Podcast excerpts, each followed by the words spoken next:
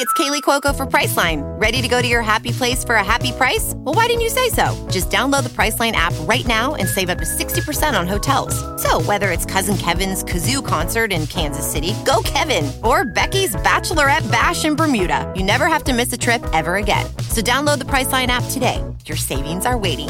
Go to your happy place for a happy price.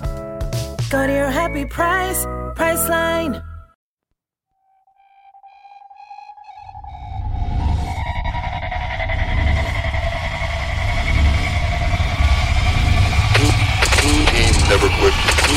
Never Quit. Team Never Quit Radio.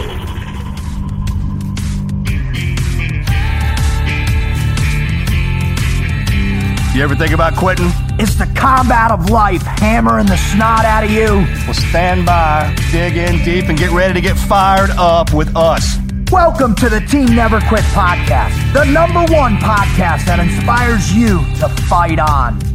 I'm your host, David Rutt Rutherford, here with Mr. Never Quit himself, Marcus Luttrell. Our mission is to help you embrace the suck of life, to teach you the values of working your ass off, and to interview the most hard charging people on planet Earth. We know life is hard. It's time for you to suck it up, Buttercup, and let us teach you to persevere in every environment imaginable by sharing real world lessons learned by those who never quit. That's right. It's time, Marcus, for us to help them defeat the Well, you negative insurgency up, in their You fire me up. Are you ready? I'm ready. Let's roll. Let's roll.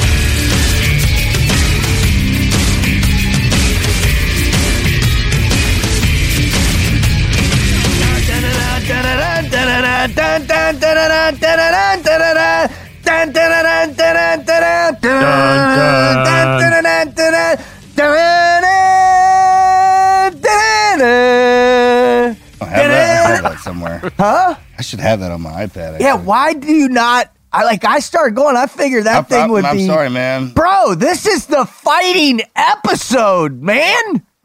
Come on, I Wizard. Where were you on that one? I helped you out. You did. I heard you in the background. I threw background. a thinking, couple notes, which were on, "Ah, ah, on pitch. ah, ah." It was in the lower register, but that's You were okay. in the, you, you were there. focused on Thank your part. Thank you. I I appreciate admire that. dedication. Because, dude, this show, man, we're going to get into some stuff when it comes to that combat situation. Well, not like bullets flying combat, but like face to face, squaring off, getting jumped, ambushed, sucker punching, beer bottle throwing, drunk in the in the back of the bar room, craziness. Because this guy is that good at that, at teaching that stuff. I think bro. you can use the word combat for that. Yeah. Oh, oh, here it is. Put it up. Let's hear it. Oh. b- Oh. I'm going to go for a run. I'll be right back. Rising up. Doesn't really matter what you're doing. It the, the tone goes with it. We're washing damn dishes, dude. You can wash them to Eye of the Tiger. You can, wash- you can do oh. anything to Eye of the Tiger. Oh. Oh, it's so good. Now, the, I got a question for you. Have you ever been in a fight where you actually started singing Eye of the Tiger in your head?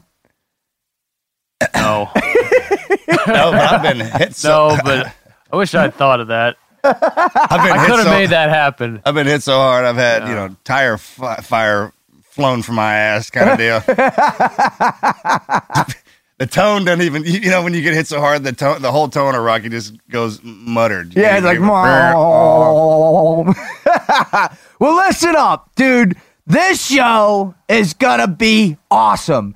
Welcome to the TNQ podcast. I'm your host, David Rutt Rutherford, here with Mr. Never Quit himself, Marcus Luttrell, and the Wizard. That's kind of like Dungeons and Dragon, though. That's a little overboard. You're more like magic, right? Like pull a quarter from your ear and stuff. That kind of wizardry. I haven't spent enough time thinking about that actually. We need to think. We need to clearly Probably define. not worth thinking about either. oh, don't be such a dud, man. Embrace your call Fu- sign. Fuddly dead. I want to see a gigantic, gigantic wizard tattoo Yeah. on your back. Don't be a cotton-headed ninny monger. A cut. Oh, Elf was on downstairs. dude, Elf has been on literally around the clock, bro. Literally. The Christmas movie uh, lineup. Oh, I I got it. I I know. I've I've been here for a week, dude. I know. I know. well, let's li- listen. If it's your first time listening to T and Q podcast, welcome aboard. We are super fired up that you're here. You're in store for some incredible information about that real world scenario where fear is climbing up your back, ready to dismantle your ability to think straight in, in an extreme crisis. And this guy is coming on is going to help you do that. If you're a repeat offender and you're back here listening, man, we love you. Welcome back to the show. Without you, we would not be able to do what we do. For all the people who want to know more about us, please go to our website at TNQ Podcast.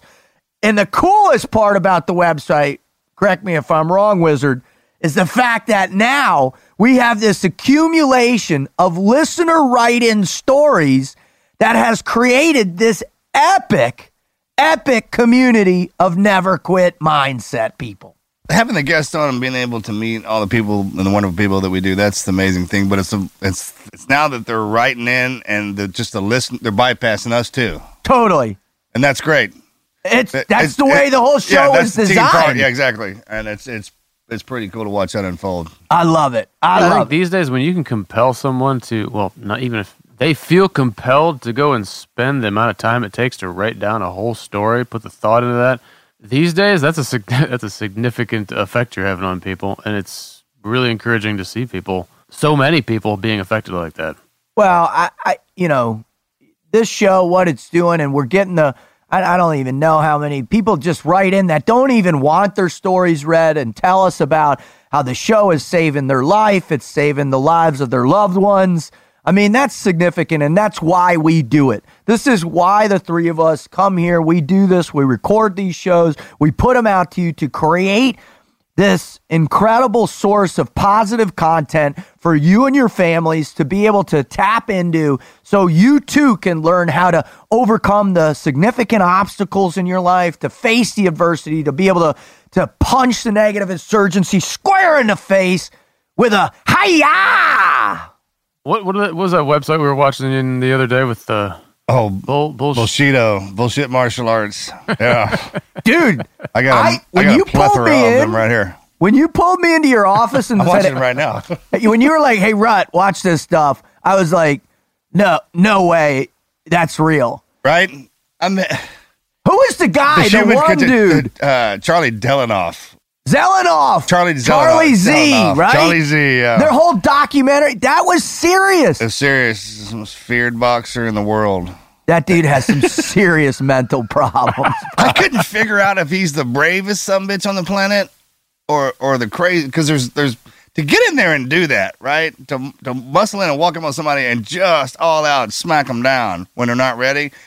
Uh, it's unbelievable. And then he'll sit there. I, I grew up with a kid like this, man. Once he started getting his ass, we would take off running, and then once he got a good distance, he's like, "Fuck you, man. What's up?" You know? just pisses you off no end, right? Because you're not chasing You're- after no, him. you're not gonna chase after him. But um, But how about the other? I love the dudes who literally like uh like the the power energy and it oh, puts the, them Yeah, down. the Kyusho masters, the Kyusho Masters. You see them yet, Wizard? I think I saw the some. guys of who can throw their chi from their body and, and hit you and knock you down. Dude, Oh, that's no, serious. I, did not see that. oh, it's good. Wait, describe so what it is. epic.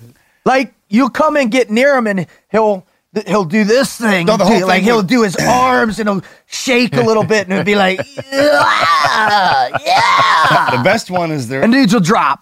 I think they're called the Yellow Bamboo Tribe or something, and, and they're on the they're on the beach, right? And they they're doing this whole chi energy to it's a blocking force. So somebody's running at you or a raging bull happens Like to a be force field. Yeah, but you throw your force field and it locks people down as they're coming in. And there's a video of I think it might be the instructor, and then he's got this lady, and he tells these other two dudes, he's like, "Prep her, prep her," and they're all. You know, throwing their at her, and he comes hauling ass down the beach, dude, and runs into her like a linebacker. and the news is filming it, and you hear her go, "Oh, oh," you know that ridiculous sound when you get hit so fucking hard, like oh. shit just comes right out. of. Oh, Yeah, dude. It was, she's laying there. Oh, I'm just and he goes into this whole like once- office linebacker. Yeah, yeah, just- oh, it's so good. Dude, I love that there's just like there's now actual YouTube channels called Bullshido to bust out all the nonsense. It's great. There, there's a couple of uh, there's a couple of guys who just go around. out- Rogan's really good at it. He has a Oh. blast doing that, which is awesome. I love listening to him do that. And then uh, there's a couple other guys that I mean, you can you got to wonder about the people signing up for the martial arts class. This, I mean, I you know That's I've the been in amazing martial arts part. my whole life. Yeah, people exactly. people believe this stuff. I think it's the same premise behind the whole like Benny Hinn or one of the preacher who can knock you out Yeah. throwing the, the Holy Spirit at you. Yeah. Same concept, but man, this you know you're trying to teach people trying to defend themselves with this crap. I know the one I watched that had the instructor guy. Then he uh, there was two other guys, and the one he was holding the guy's arm, and I couldn't hear the audio, but I'm pretty sure what the point was is he was somehow putting his energy into the second guy. Oh yeah. And then what he would do is the third guy was standing just the opposite side. So he would brush the he would take his hands moving the guy's arm and brush the other guy like across the top of the chest and immediately he would Out. hit the ground as, as if it just been hit, you know like just touched a high tension wire. or Dude, something. that stuff's true, man. Like if you That go stuff's into, true, if you bro. go into a martial arts uh, studio and the dude who's up in the front and fixing to start teaching you is well out of shape and, and, they're- ha- ha- and have more uh, uh, ten stripes on their on a brand new looking black belt, walk your new. ass out the opposite direction, okay? And if it just sounds like like this doesn't seem like it would work. It's probably not gonna. Each one is designed for a specific purpose, and this goes back to Sun Tzu, right? If we're talking about warriors, know yourself, know thyself. That Right. is huge, man.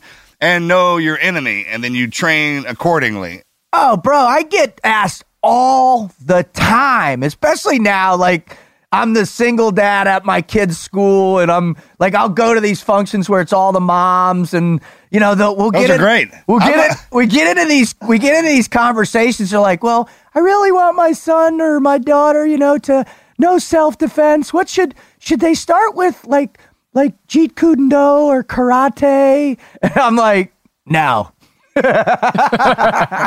I'm like, no, they're gonna get beat up, right? I'm like, you got to put them in MMA fighting right off the bat, and that's it. If they want to do that later on, then do it later Well, on. think about it like this with kids. All right, if you see you go into a martial arts studio and they do actually do self defense where you you grab me here, grab my wrist here. Well, think of the size of a child and how children fight. They walk up and they grab each other. So Totally. it's a perspective on look at the martial art itself and what it's doing, then then assimilate it with the body size. So kids, obviously, the stuff that they learn how to roll with judo or that self defense, bend the wrist, sweep the leg, that is really applicable for kids because they don't fight like adults. No. And as you progress up through the hmm. ranks, Then and- you yeah, go Then you know, then you're starting to know yourself. You have the baseline. And, Totally. and here's the thing with with MMA: most people are intimidated because that's the fighter. I mean, if you want to be a fighter, that's where you go. Right. Right. Self defense is different. Exercise is different.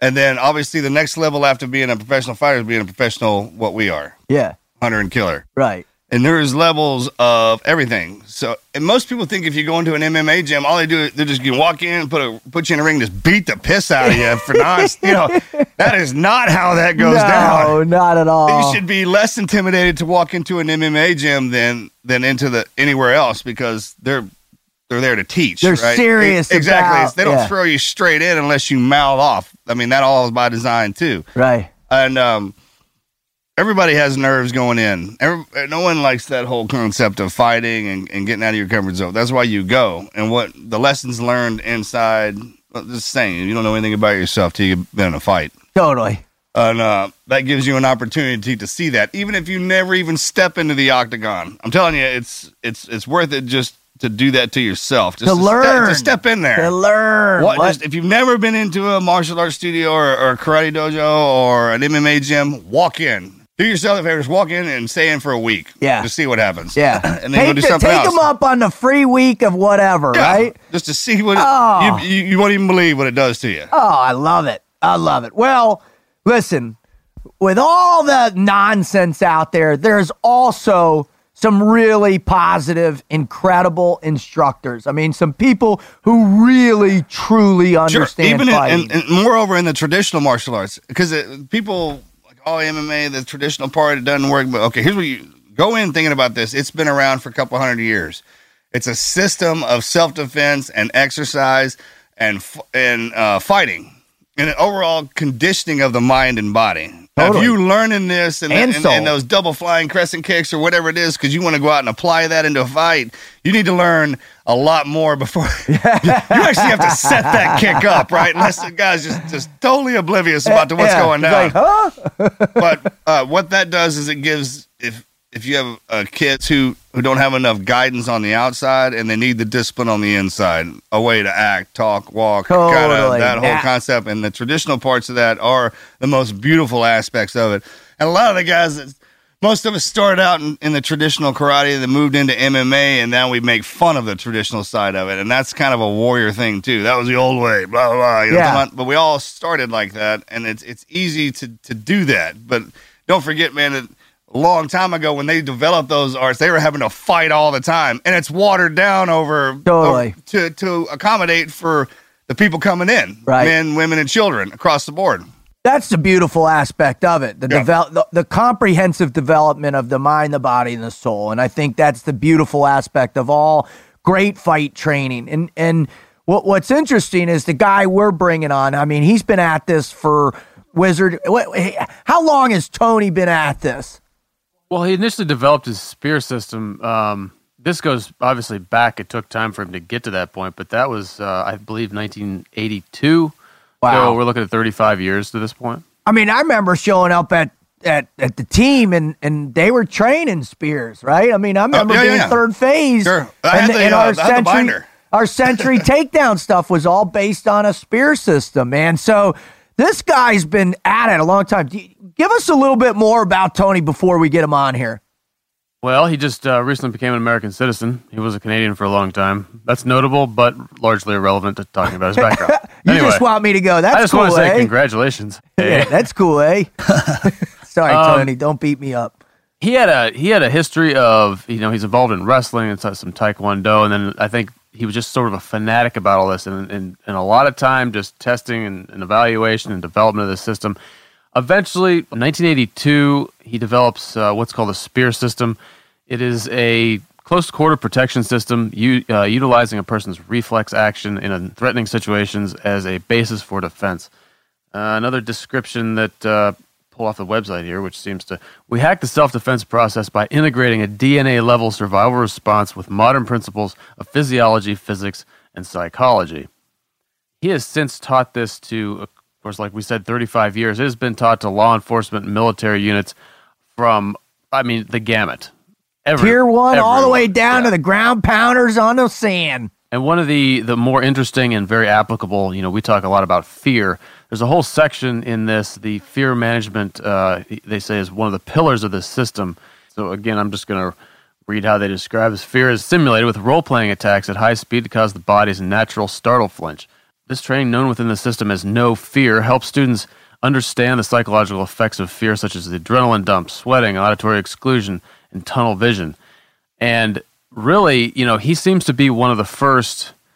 I don't know the term for this, but is the it is the situational full speed. Um, Realistic, live. yeah, Yeah. it's, it's it's it's it's it's real world, realistic, full speed training, which I understand was he was probably he was one of the first ones to start utilizing this. You, you see it in a lot of other systems now. It's moved out of even just the combatives uh, realm for training, at least military, which I really appreciate as being ultra useful, Right. ultra useful and applicable and efficient in in in, in teaching it. I love it. I, I think the guy's brilliant. I, I love his videos. I love watching his stuff. I love following him on Instagram.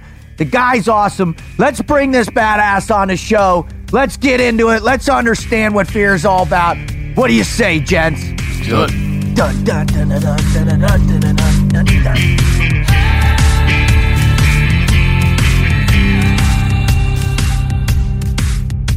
Marcus, what I love more than anything is when we bring someone on the show that not only is a master of what they do, right? A true master, a person that have, has taught it, you know, more than 10,000, 20, 30,000 times, but is also a master of beating the shit out of people, dude.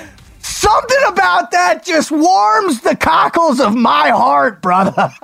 No, it's uh, I don't. It's not by design. It's just kind of the way it happens. But we get all the credit in the top cover for everything that we're taught. Yeah. because we apply it out there in the real world. But it's it's always an honor and a privilege to see the one where you get it. Oh We're- my god! I- when I was first in the team, made us, right? What when I that? first came in, they were talking about Tony Mm-hmm. way, you know, in, in '95. Man, it was like, wait till you get to do this hand to hand shit. I remember third phase. Right, we got introduced to the Yeah. spear system, man, and I was Yeah, just Spear like, System. I was a right? 90s baby too, right? Oh, no, I was I'm like, 90s baby. That's Yeah. bad shit. Yeah. Well, guess what, brothers? Guess what? He is right here with us right now. Ladies and gentlemen, boys and girls, Mr. Tony Blauer. What's up, my brother? Man, I, I don't, I don't know. I, I should probably just walk off stage now and, and leave. Uh, like after that introduction, I'm a little Shut the screen. Just, oh, that'd be great, right? Done. He, he drops the mic right now. I love it. Just go to blackout on the thing. Listen, Tony, we are so uh, unbelievable honored and privileged to have you on with us, man. Thank you so much. I know your schedule is insane, but it, it really is just such a treat to Yes, sir. have Real- you on. and we're, real we're- cool, man. Yeah, really cool. Thank you. No, man. Listen, uh, you know, at, at, at the end of the day, I'm the guy that's honored and, and flattered. And I, and I said that to you privately when we when we connected to to to set this up. Every time I go to a base, a post anywhere in the world, law enforcement, I always I always thank them because at the end of the day, I'm like Angelo Dundee, you know, hanging on the ropes, yelling to Muhammad Ali, zigzag, do this. Do I'm really not the guy putting myself in danger. So uh, I, I'm just a coach on the outside. But thank you. And you are one hell this of is, a one what- hell of this is coach, the best huh? thing about when you get a chance to talk to the teacher. Yeah. Right, right. It's like I, I get what you're saying. We're out there, the ones getting our faces kicked in, but but it's the we believe in you. You know, it, you Yeah. couldn't do that if you got trained by some horse shit, and, and you know, like, I, I don't know if this is going to work. It doesn't even look like it's going to work. It doesn't even feel right. This don't feel right. And Tony, Tony, so this is what Marcus has me watching nowadays, like, because we record out at his ranch. So I'll come into his office, and all of a sudden he's got what is it called on YouTube? A Bullshido. Bushido. There's some crazy shit out Can there. Can you believe that? I, I'm. It's new to me. I just found it. That's why I, uh, as a longtime student of the of that of that of the martial science, man, it is unbelievable what's what's out there and what people. Oh yeah, will- we, will- I, I just I just reposted something Joe Rogan posted with like some guys multiple assailant attack where the guy was armed with a like a willow tree branch. oh, that was awesome. I was like, I was like, holy shit! Like and and anyways, uh, you, Yeah. you see some of these. Uh, I'm probably. All of us get our ass kicked by like, and the, the the the only evidence of DNA on us is fucking leaves and branches. we get attacked by like we're making fun, and they're ninjas come and attack us. It's it's ridiculous. It's, it's No. ridiculous. no, no. The only the only person on the planet make a willow tree uh, into a weapon is your grandmother. And she'll whip your ass. Wait, not the truth. You know what I'm talking about? Other than that, it's it's that's an inherited trait. You know, with time, not right, just. right. all right, all right. Let let's let's jump into it. But before we get to the meat and potatoes, Tony, brother, I, we talked a little bit about it. I know you've listened to one or two so far, so we got to get warmed up. We have to initiate that prefrontal cortex. We got to get that limbic system firing. We got to get get into it. We got to just stretch out, develop a little rapport, and really put your brain to the test with the mad minute, baby. Are you ready? I'm I'm I'm a little scared, but that's why I wore the shirt. So let's go. and for the record, all of you who can't see what his things, I'll just come out and say it because it's probably one of my favorite T-shirts that I'm now gonna have to buy from him, and it says "fuck fear." That's what it says. Right so there. deal with it. Right all right, Marcus, fire away. All right, brother. Excuse me. Favorite superhero? Um, is is Deadpool a superhero? Yes. Heck Absolutely. yeah, is a superhero. Ryan, pu- Ryan, real I- awesome job pulling that to life. Great. Uh, yeah, he is. I didn't know anything about him. I do now. Yeah. We had. Yeah. di- I just, ahead. I, you know, I asked, I, uh, like, I was thinking about that, and I was like, like, I like that guy because he's fucking down to earth, gets fucked up, but then heals and comes back. So You sounds like Stuff he does. Yeah, I don't know. like that. I mean, Ryan, I'm. I have a feeling he's just he, he's not playing Deadpool. That's he's just yeah, his his character. that's his personality, yeah, right? Yeah. And whoever gave him the little insights and triggers to that team guy life, like the behind the scenes, you don't talk about like the disgusting stuff that no one else picks up, but team guys going through there. Totally. It's he's, they're doing a really good job. They are. They are. Hmm. All right, Wizard, fire away. All right, give me one martial arts move, no matter how unrealistic or ridiculous it is, that you'd love to pull off in real life just to say you did it. Oh, that's an awesome question. Um, that's that's insane. I'm I'm I'm guessing it would be like like a fucking death touch. Oh, the five finger heart death touch. the five Exploding finger palm exploding. Yep, exploding heart palm technique. Or, like I walk up to the guy and I put my arm around his shoulder and and I go, hey man, like I don't want to fight, and then whisper in his ear, you're gonna die tomorrow, right? Like I just like touch, right? Dim Mak. Yeah. Dim Mak. Look at your watch. All right. All right. We we normally have a question where like if you had to get into a, a fight with one of them, who would it be? And we usually say Stallone or Schwarzenegger, but I'm going to change it up for you. We're, if you had to get in a fight with one, who would it be? Steven Seagal or Dwayne Dieter?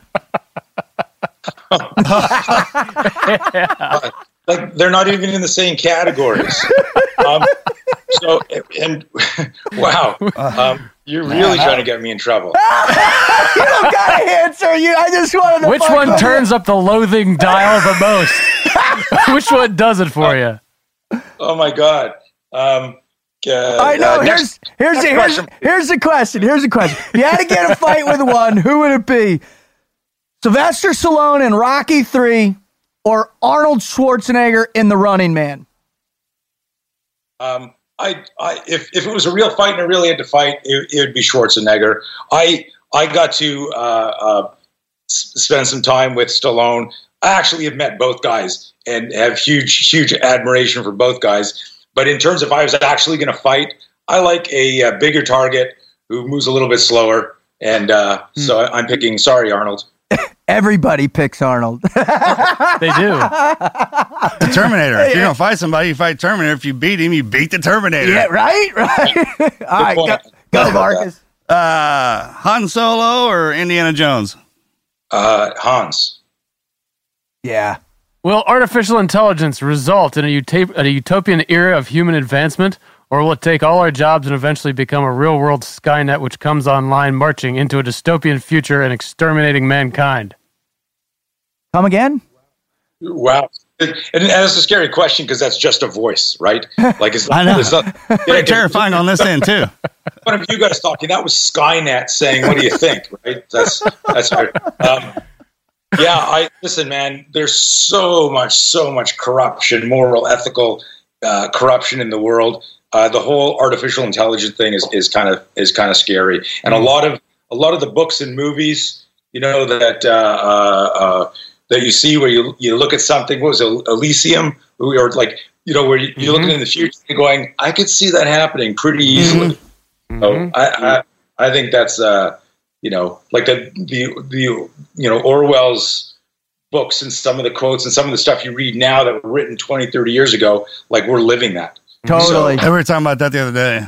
Yep. All right. I'm Based with you. on that utopian whatever question that the wizard just shot you, if you could give any president in history a dose of truth serum and ask him a question, who would it be and what question would you ask?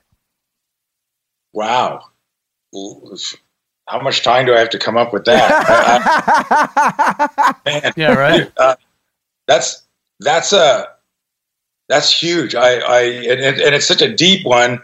Uh, remember, I, I grew up in Canada, and I just became an American citizen this year, and so uh, I'm fascinated with with like ancient shit and and and old stuff, and and I would probably it would probably be you know like someone like Lincoln or or you know uh, uh, like back then and just where the like the struggle was so emotional and how to unite people and and every and and just ask him like like dude how do you do this? How are you? When i look at when i look at, at guys who make the decisions they make and this is all that whole tying it to the whole never quit theme of like how do you take something that's so overwhelming?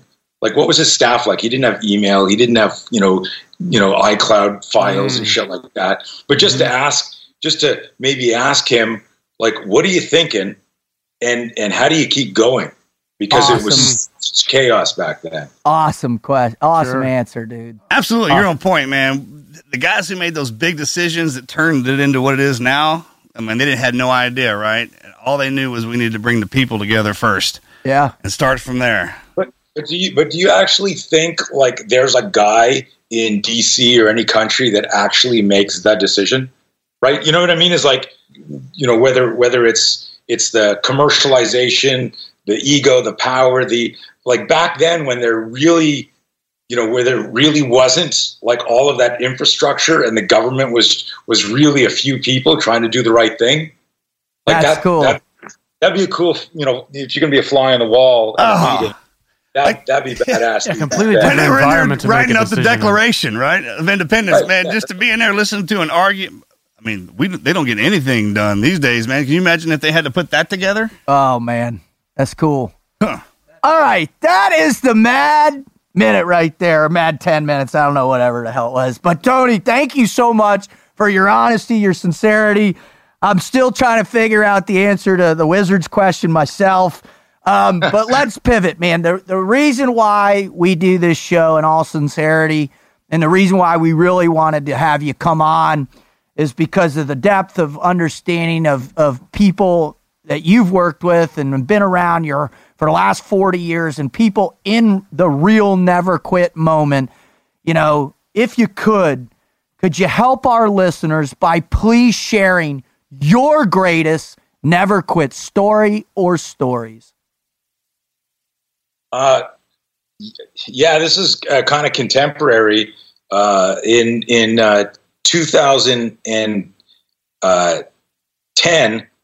uh, we had a, uh, a home invasion in in Virginia Beach, and I wasn't home, and my wife and my kids were home, and uh, and it was horrible, and it led to a couple of other events that made me move out of Virginia, uh, move to California, uh, but part of the dissolution dissolution of my company that uh, you know there are a whole bunch of event, events around that my company at the time uh, people that i had mentored and trained and and and you know loaned money to and took care of they fragmented thinking like like i was done because the the uh, experience of the home invasion was so so traumatic for my family um, uh, I just said I got to get them out of here. It was haunted. The area was haunted for them, and um, so I, I closed up my company and I moved. And then three of the people that were part of my training team, behind my back, opened up uh, uh, companies, contacted our clients, uh, used our IP. Uh, uh, same thing with our equipment, and this was happening behind my back while I was Oh, trying to.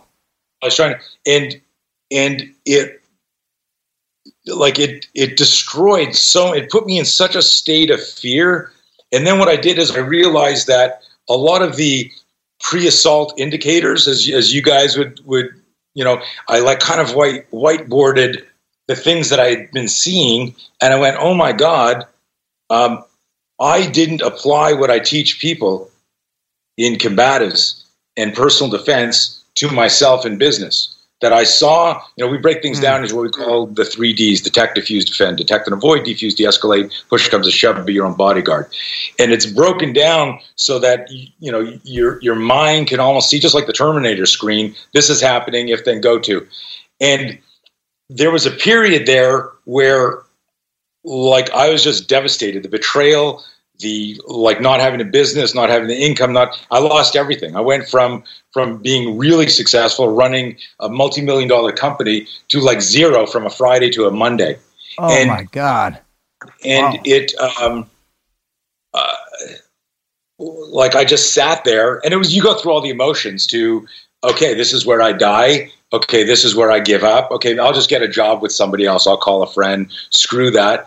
And then at one point you just you just remember your vision. You just remember why you're here. And you remember the difference between a warrior and a worrier is is a is, is a letter right? A couple of letters you know? And and what i lived for and what i built i knew was was in me. And so literally i just i you know i, I said to myself don't be a pussy. Get up and go. And uh, I've used that same line. yeah, and and and it's what it is. You know, the the so that was probably uh, the hardest thing because a lot of that was public, like my reputation, my image. Because you know now I was worried because they had been contacting clients and emailing people. I didn't know, like if someone tells a lie about you and then you get called on it, the fact that you that you're compelled to defend it because it's public is always bad, right? You just try Right. to. It, it was it was a it was an awful dirty time. It took me about five six kind of rebuild my company um, and rebuild myself emotionally and psychologically and get and get out of it. You know, we're busier than we ever have been and have a solid team. Um, the serendipity of all of that were those guys that that did this uh, were also people that I knew they were a problem, and I'm the romantic coach. I'm trying. I always try to fix everybody. Right. Um, so there was a silver lining to it. It was it was just a brutal, you know, kick in the nuts, uppercut, headbutt, and maybe a couple of stabs in the back. But uh, but it was super super hard because it challenged me as a dad. Uh, because my kids were like, "Dad, what's happening? We lost the company, or like, do we have to move back to Canada? Are we gonna, you know, we we're gonna be living like in a, you know, like, are we homeless? Like, what's going on?" So it challenged me as a dad. It challenged me as a man. It challenged me as a businessman. And there were moments where, like, literally, I just be sitting there, dude, freaking, and I'm, you know, like crying, going, "What the fuck did I do?" And I took full ownership of it. That was another thing. Is Oh. I, while people did all this, I said, "You know what, dude." You saw this shit, and you didn't want to. I you didn't want to uh, uh, meditate on and think about those pre-contact cues. You saw this, and you did what what all victims of violence do. Almost all victims of violence, it's cognitive dissonance, right? You create that and you go, "I'm, you know, I'm going to be okay here. This is not really happening." So that was, that was huge. I've had a couple others, you know, uh, uh, really personal. Uh, uh, uh, you, you know, my wife when she turned forty, kind of went, "What am I doing? I don't know what I'm doing with my life." And for two years, I didn't know if we were going to split up. This is obviously incredibly personal, but I think a lot Wow. of guys share this uh, or can relate to this. Is I thought, you know, you know, here I am thinking like, oh my God, like we'll be together forever. And she's talking about splitting up. And that phase lasted two years. Emotionally, that was the hardest thing I ever did.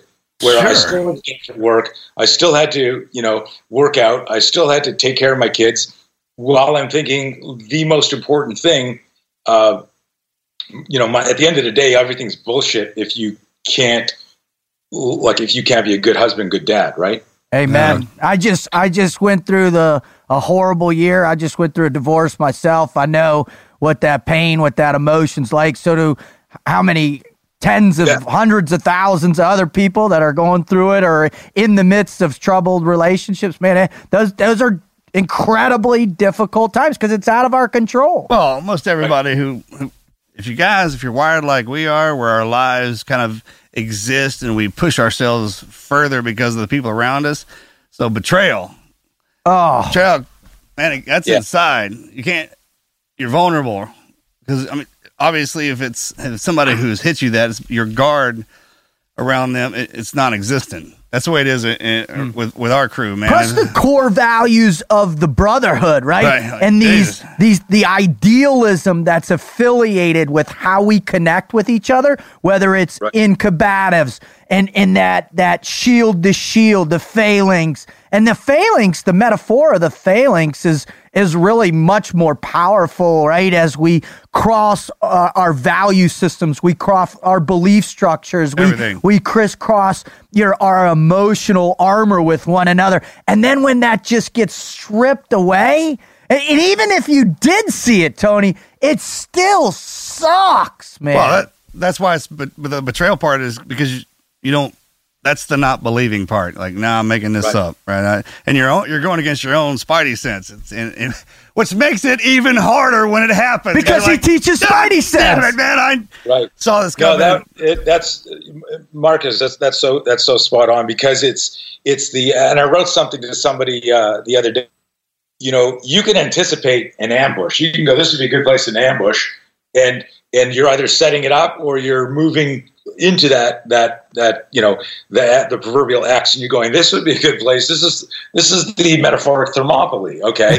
and and but when it's somebody you trust or somebody you know you you you've mentored and you you work with you almost can never see it coming because like you said I, I like what you said there your your your your spider sense is going huh this is weird and then you're going no dude you just you know you shut it down because you don't even want to believe it you don't even want to uh, um, you know and that's an interesting thing like one of the things that when when we're teaching people to uh, trust their gut. You know, we've now kind of simplified it where, where over decades of interviewing victims of violence, every victim of violence who ever who lived to tell the tale said they had a bad feeling before the attack. That's a hundred percent. And so I was able to always choose safety. That's our mantra. Hashtag choose safety. Because the downside of ignoring that could be death, maim, torture, uh, uh, emotional trauma, whatever it is. But the if you address it and it turns out to actually be something, you're relatively as far off the X as possible because you're addressing it earlier, right? And but most, most people don't know how to process that. That's the biggest thing that that that you know that we try to get through to people is that you need to if you get a bad feeling, you have to address it because if it turns out to be nothing, you're still safe.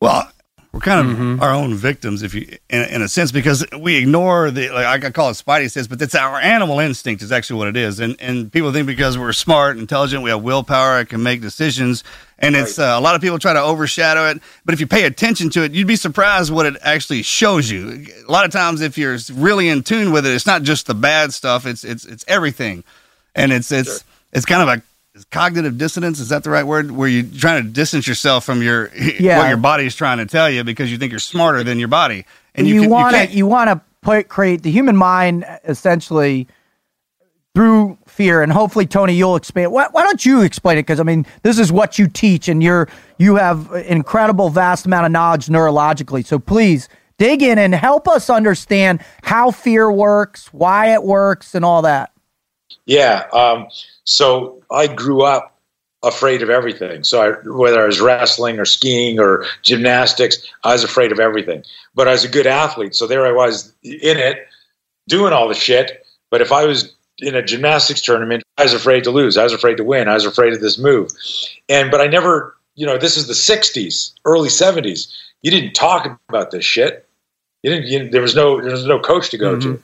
My dad, when I was about 11 or 12, I said, Hey, I'm really afraid to go to high school. And it wasn't like English or math. I was afraid to get beaten up. Somebody said to me, you know, in, when you go to high school, one of the things like like people do is they beat up the new guys. And I believe that, right? I started doing martial arts and I got I got really into it because what it was was uh, it was a lifeblood to confidence. I really believed. But then I got into a couple of confrontations where all my martial arts went out the window. Like there there like it was like it was shit. so I'm training, but understand I'm training like with a religious fervor because I'm thinking that if I get good at self defense, I will conquer my fear.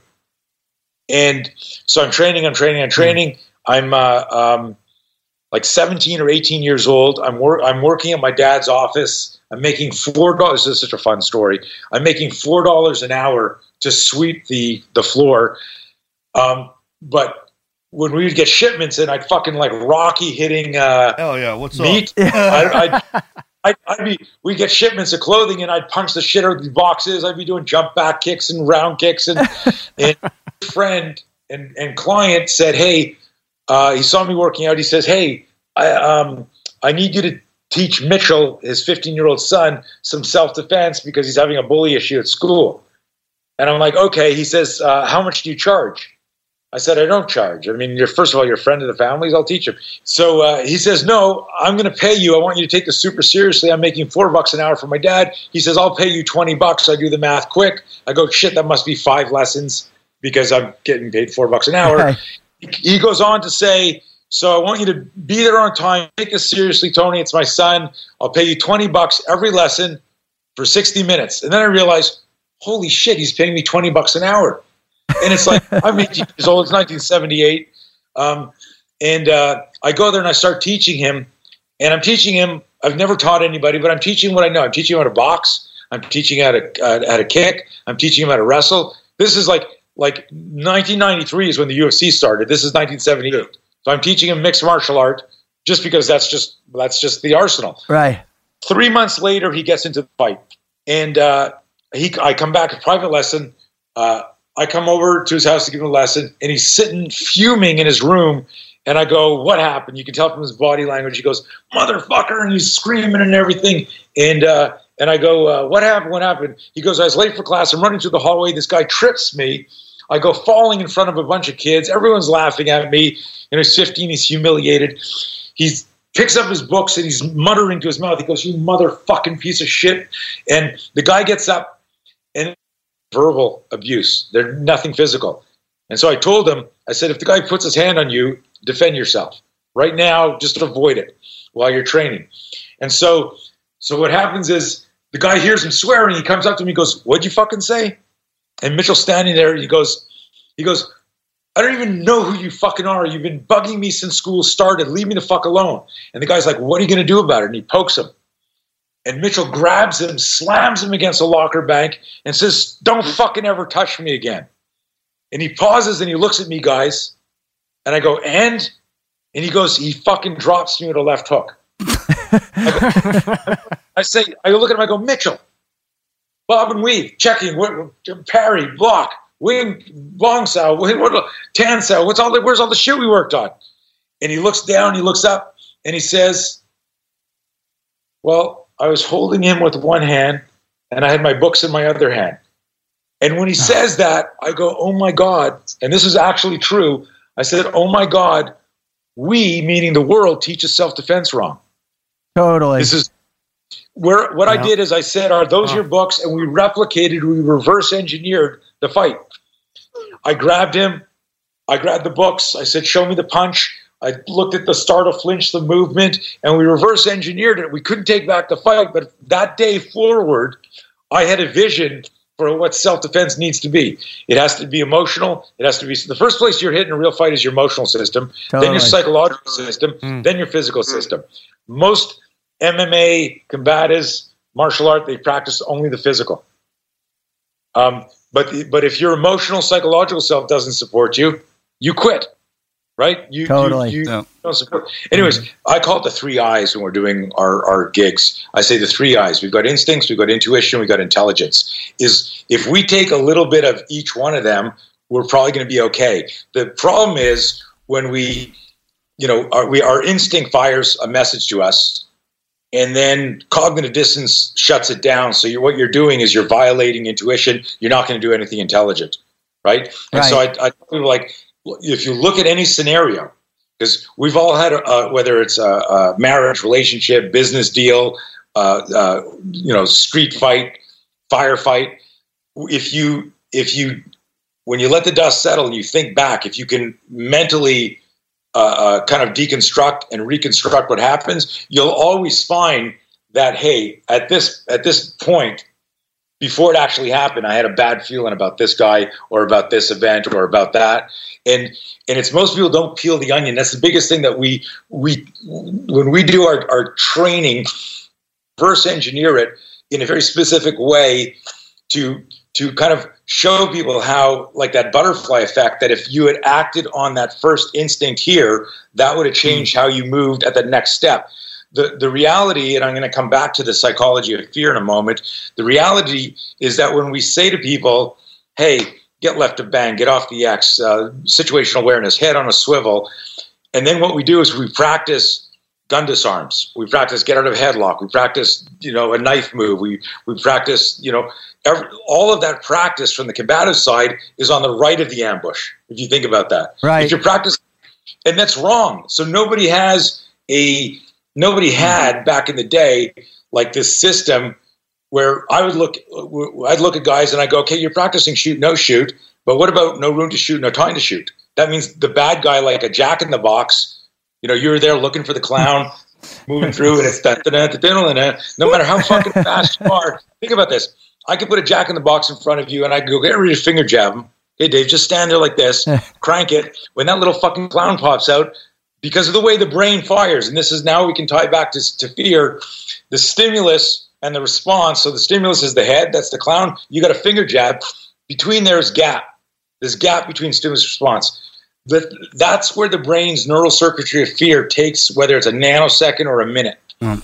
And and if something has put you into the fear loop, uh, what that does is it just adds more time. And these are micro moments where where you're just losing the fight or you're losing self confidence. One of my and this this could translate. One of the things I do, we, you know, we do a, a, a, this this block, this seminar called No Fear. But you remember the No Fear T-shirts? Absolutely, yeah. So so no fear. Um, I make this joke that that uh, uh, I had so much fear as an athlete, wrestling, martial arts. I was afraid to lose. I was afraid to win. Uh, I was a competitive skier. I was afraid to let down, you know, my family, and I was supposed to, you know, represent Canada in the Olympics if I kept going on this trajectory. I never won a race. I never finished a race because I always skied too hard. I, and and and I remember my coach saying to me after one big race, um, or sorry, just at the beginning of the race, and he go, and I said, "Great coach." Well, I wanted to projectile vomit. I was so scared. I'd already peed five times.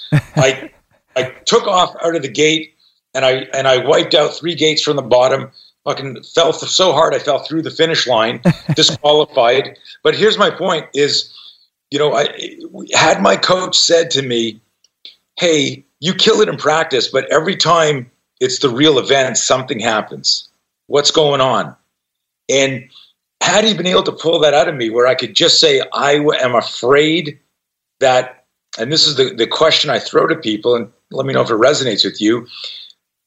If I'm so good, why am I so scared? Exactly. I had confused adrenaline, uh, rapid breathing, tunnel vision, auditory exclusion with lack of skill. Yep. Nobody had ever told me these are the physiological changes your body experiences. And I've even to this day, I'll, I'll work with like like a SWAT cop who's got PS, PTSD from from an event, and he's he was never even taught in modern times like some of the physiological changes because what we do is this if i asked you if i asked you just really quickly call out a word what's the opposite of cowardice oh, sorry what's the opposite of uh, i just screwed that up Cowardice. good good okay, okay, fine. Good this game. like i'll ask guys hey call this out what's the opposite of courage and somebody in the audience always says cowardice right. and i tell them that the opposite of courage is discourage Oh, interesting. DIS, courage. So when you look at somebody do something, and and you know we talk about everything works once, it doesn't work twice. When you see it, you start to think about how you might have done it differently. So when you see like some amazing heroic feat, or you see some amazing uh, athletic, uh, you know, uh, performance, or somebody in business does something, and you start to wonder. I wonder if I could have done that. I wonder if I would have reacted that way. I wonder if I would have had the, you know, the the the will, the tenacity to keep going through that. What you're doing is you're triggering, and this is all part of what I call the neural circuitry of fear. You're triggering um, a movie in your mind, and the movie in your mind is the fear loop. The movie in your mind is, fuck, I should zag, should I zag? Did you guys ever see um, Get Carter? Oh yeah, Yeah. absolutely. Do you remember the fight scene? Yeah. Yeah. He's in the elevator and, and the guy goes uh, he goes uh, hey man sorry to hear about the girl. You know he's the big dog. He gets the dog. He gets the girl and he flashes his gun and Stallone visualizes him pulling out his 357 and shooting him. And then he goes uh, uh, hey you remember Peter don't you? And then Stallone visualizes the other guy. So we show that and we go what are we learning here about the neural circuitry of fear? That while you're visualizing what the bad guy can do to you you're not figuring out what you need to do to the bad guy. Exactly. and and and so there's so many little nuances in in this but basically to understand fear in a way that um, for your listeners for for people new like who aren't like studying it because they're you know they're studying physiology and psychology or human behavior. And and this this is why the shirt is. The shirt isn't meant to be um, just this cavalier like you know fuck the establishment fuck fear no this is actually a fucking acronym for facing fear. F is face the fear, then understand it. Actually look at it. Try to figure out what the hell it is. Right? And so like like the Stallone thing, he's got he's in immediate danger, he's got imminent threats, one guy's got a gun. Who do you go to? The guy with the gun, right? And so, you know, using this theatrical video, I can help people go, look how we made this decision and then we have a we've got a kind of a flow chart. I'll send you guys a copy of it. It's kind of Cool. cool. Um, but but you can see where it is. So you almost when people understand that I've got to face fear, I've got to understand it. Then I've got to confront or control it. There are events in life where there needs to be fear. You can't be cavalier about danger, about risk, about deadly force, and so on and so forth. But you need to confront and control it to get to, and here's how I spell no fear. So remember, the t-shirt company spells it N-O, we spell it K-N-O-W. Yeah. And this is the biggest thing, and this is like like why this to me like just resonated so much with the the never quit mindset is at the end of the day, fear throttles everything we do. Everything. fear throttles who you talk to, therefore who you dance with, who you marry, how much weight you lift, where you're going to live, and most importantly, whether you're going to protect yourself or your family. Because if you if you think too much about fear, and what that is is when you it's what I call the psychology of intimidation, when you're visualizing what your opponent can do to you instead of what you must do to your opponent. And we do in life is is mitigated by fear. And if we change our relationship to fear, if we suddenly go, I got a fear spike there, I got to get to no fear, fuck fear, you know, and, it, and it's almost like that Flight 93 thing. Let's go, let's roll, let's Yeah. rock. You get that fear spike, but instead of just saying fuck fear and like running fucking you know, like towards something, it's to stop and go, wait a minute, I got to face it, I got to understand it, I got to confront it, and then I get to know it, and now we're we're we're we're moving towards the danger. I love it. No, I, that's. I'm glad we got him on here. I Right? mean, from what you taught us, I tried to explain it too, and and it pretty is. It, it really is an amazing thing what what you do to us and how you and how you train us because I fear everyone has that. You're right. The spidey sense, the you know the the sweats or the nervousness or whatever You're it is. wired then- for it. yeah, if you're if you that's your body telling you, man, you might want to show some interest because fear is not being trained in a certain situation. And as you look to it and you train in it more and more, you get comfortable with it, and that fear turns to it. But you still get the butterflies in the same situation. Well, what that is is actually anxiousness. It's your body telling you that you're ready, and a lot of people can confuse those two: the fear and the uh, and the anxiousness. Now, being afraid, we know you'll be a blobber and mess. But once you learn how to control your fear, it's it's the it's that it's it's the activation of your adrenaline. So you know, the, the fancy term in scenario-based training is stress inoculation, and Yeah. so, and, and so, you know, what what you guys what you guys did, and I remember initially starting to work with with you know some of your family, some of your team back in as far back as 1990, and the whole introduction was to how to reverse engineer scenarios. Just don't. St- it's not about sparring. It's actually what's a bad guy going to do? How's he actually going to move? And then mm-hmm. one of the things that, that we do, and we do it even to today, like 20, 30 years later, is we work through in every scenario like a like like surgical slices of a primal, a protective, and a tactical iteration. And, and what that would look like. So what we're actually doing is is is this is all brain based neuroanatomy. You're creating these mental blueprints in your brain and it's it creates this metacognitive awareness, and that's what you're talking about, Marcus. You go in there, and where again, uh, I, I get to throw in some big words here and sound smarter than I am, but this this this uh, uh, psychological concept called tachypsyche, where things go into slow, super slow motion, and it's because your brain is actually processing what it needs just to feed exactly the information. What am I going to do here? And so, where the bad guys haven't trained like you, they're like, oh, fuck. And you guys are in the zone. Even if it's happening in slow motion, you're reading everything, you're tracking everything. And that's just a product of, of, of good training, Right, smart and- training. I mean, between you and and uh, Dr. Grossman, I mean, I, I try to explain to my wife, I don't have emotions anymore, right? You're dealing with a different person, right? Everything we've Right. been taught, if if you've tripped that switch and we have to go into into that mode, it's everything has been designed differently. It has to be that way to be locked in that tight. Take the pain, the speed, still have the wherewithal to, to speak English, and you know when when it hits the fan, and then and work in the dead zone. It's hard to come off of that. Well, well, hold on a sec. Uh, Let me put the brakes on because I, I think, you know, people listening are like, yeah, that's freaking great as you're busting in the door and you got to address multiple threats that are pointing guns at you. But what if I'm going back and I'm dealing with some type of trauma that I'm experienced because my family's going through something, or I just got fired, or I just lost my business? And, you know, to, to back up, man, you miss Right. those pre crisis indicators, and, and people do. So, how do we take the the physical concept that we just laid out very succinctly for people and how do you adjust it tony for the mental or emotional side of the house whether it's a relationship or it's uh, uh, getting back in the fight for to find another job or whatever you know whatever that Yeah. scenario looks like Um, I, I- think at the end of the day, you need to be, without this being pejorative or derogatory sounding, everyone's got to be more selfish. Meaning, if you're not taking care of yourself emotionally, psychologically, physically, you know, and, and this could, this extends to, you know, nutrition, to your fitness regime, to who you hang out with.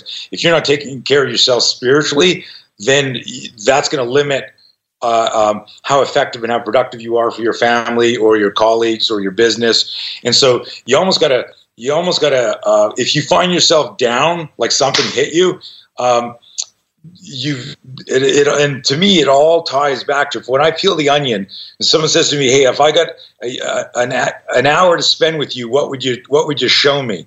And I go, I wouldn't show you anything. I would explain to you the neural circuitry of fear. Because what keeps you on the ground is fear. What prevents you from getting up is fear. What makes you give in or kowtow to um, the threat, and the threat is, you know, if it's downrange, it's some bad guy. If it's if it's you're losing your business, the threat is like the bank and what somebody's telling you. If if it's something in your relationship, it's it's your fear of you're never going to find somebody who loves you. You're never going to get married again. You're never going to, you know, and all of these things you need to be able to clear them. So the most important thing that I can tell people is really simply is just memorize this frickin' acronym fuck fear and don't be cavalier about it but it's like what are you afraid of really look at that and understand that because because at the end of the day um, when you say i want to know fear i want to get to know fear uh, and it's not like hey hit me with lightning bolts? Um, it's it's really i want that i self actualize as tracking that i become the the next version of myself through adversity right? Uh, you guys think about anything you know if i turn this around i was interviewing you guys um, and i said tell me your worst story every one of you every one of us has like a dozen worst stories. But if we go uh, how did that instead of the story is uh, uh, instead of the question being what's your worst story? Tell me about it. It was how did that make you a much better person? Let's only talk about that. And so really you know if somebody's down the whole the whole mindset of this is is yeah so i'm, I'm working with let's say a, a tier one group and teaching them about you know the managing the psychology of fear understanding the neural circuitry of fear so they can make decisions faster. But the metaphor is that the bad guy controls the weather. The bad guy and you need to weather the ambush. The most all fights are dangerous. The most dangerous fight is the ambush. And the ambush is that metaphor in life where you get in that accident. And now how are you going to respond uh, to it? Not react to it but respond to it. And you can't respond with emotional intelligence and psychological intelligence if you can't look at how fear is now uh, consciously or unconsciously navigating your choices Totally. Totally. All right. I got a question for you. So a- after 40 years of teaching this stuff and, and really honing in, getting it down to where it's it's a true science, um, and being able to disseminate it. What are some of the the absolutes that you can you can identify within the whether whether they're cognitive patterning, whether they're behavioral patterning, their emotional patterning, that are some of those pre-crisis indicators that all right, I'm I'm in the space where I need to make that decision to suck it up, to be harder, to get more in tune with my fear. What are some of those things that people can who are going through it or are moving towards it that they can identify and say, This is happening to me right now. I need to apply what Tony was saying. Um, so a couple of simple things that I find are are like can generically apply to relationships, business, uh, combat, and that is situational awareness is going to be skewed or tainted or colored by an unconscious bias, meaning your lack of self awareness changes your actual practical situational awareness. If you if you think like for example let's say you have an unconscious bias uh, for a martial arts system, right? And so I'm using a fight example here. So if you're think taekwondo is everything, you're always looking to kick somebody in the head. If you think jiu-jitsu is everything, you're always thinking of taking somebody to the ground. You're not really reading the scenario. It's going through a filter that has been colored by your bias. Um, so I tell people like like you know, and every time there's like like a mass murder, an attack, an ambush, uh, some terrorist attack, people talk about better situational awareness. And I go, well, everybody on the scene of that crime at that situational awareness, but nobody attacked the bad guy. And when the cops surrounded that building for two hours, let's say the Orlando event, right. where there's ten guys in in the you know in the bathroom, and you hear people, you know, like they were there for like you know a couple of hours trying to negotiate with the guy. Everyone had situational awareness, including the cops outside. So the answer isn't situational awareness. If we if we ask, has anybody in law enforcement, military ever been uh, uh, ambushed in in some attack? The answer is of course. So the answer is not situational awareness as just as a, a panacea. I'll just throw that out. Right. Situational awareness. If you have no situational awareness, you have no chance. So how do we connect the two? The answer is self awareness and fear management. Self awareness. So think about this every victim of violence, you know, and again, this is like going on 37 plus years that I've been interviewing victims of violence. Every single one of them said, I had a bad feeling. Let me throw in this, this quick story. I'm doing a seminar, and this, Mr. Blauer, I'm digging what you're saying. Um, but I just want to say that one time I got punched in the back of the head, sucker punched at this at this bar. I did not know the guy. I never saw it coming, so I had no bad feeling. I'm not trying to like I'm not trying to be the contrarian. I just want to say that that happened to me once, but I agree with what you're saying. And I said, you know, like some days you're the bug and some days you're the windshield. I'm not. This isn't a perfect science, but I find that really, really interesting that someone would punch you in a bar in the back of the head. You didn't know this guy, and he goes, nope. I go, You'd never seen him before.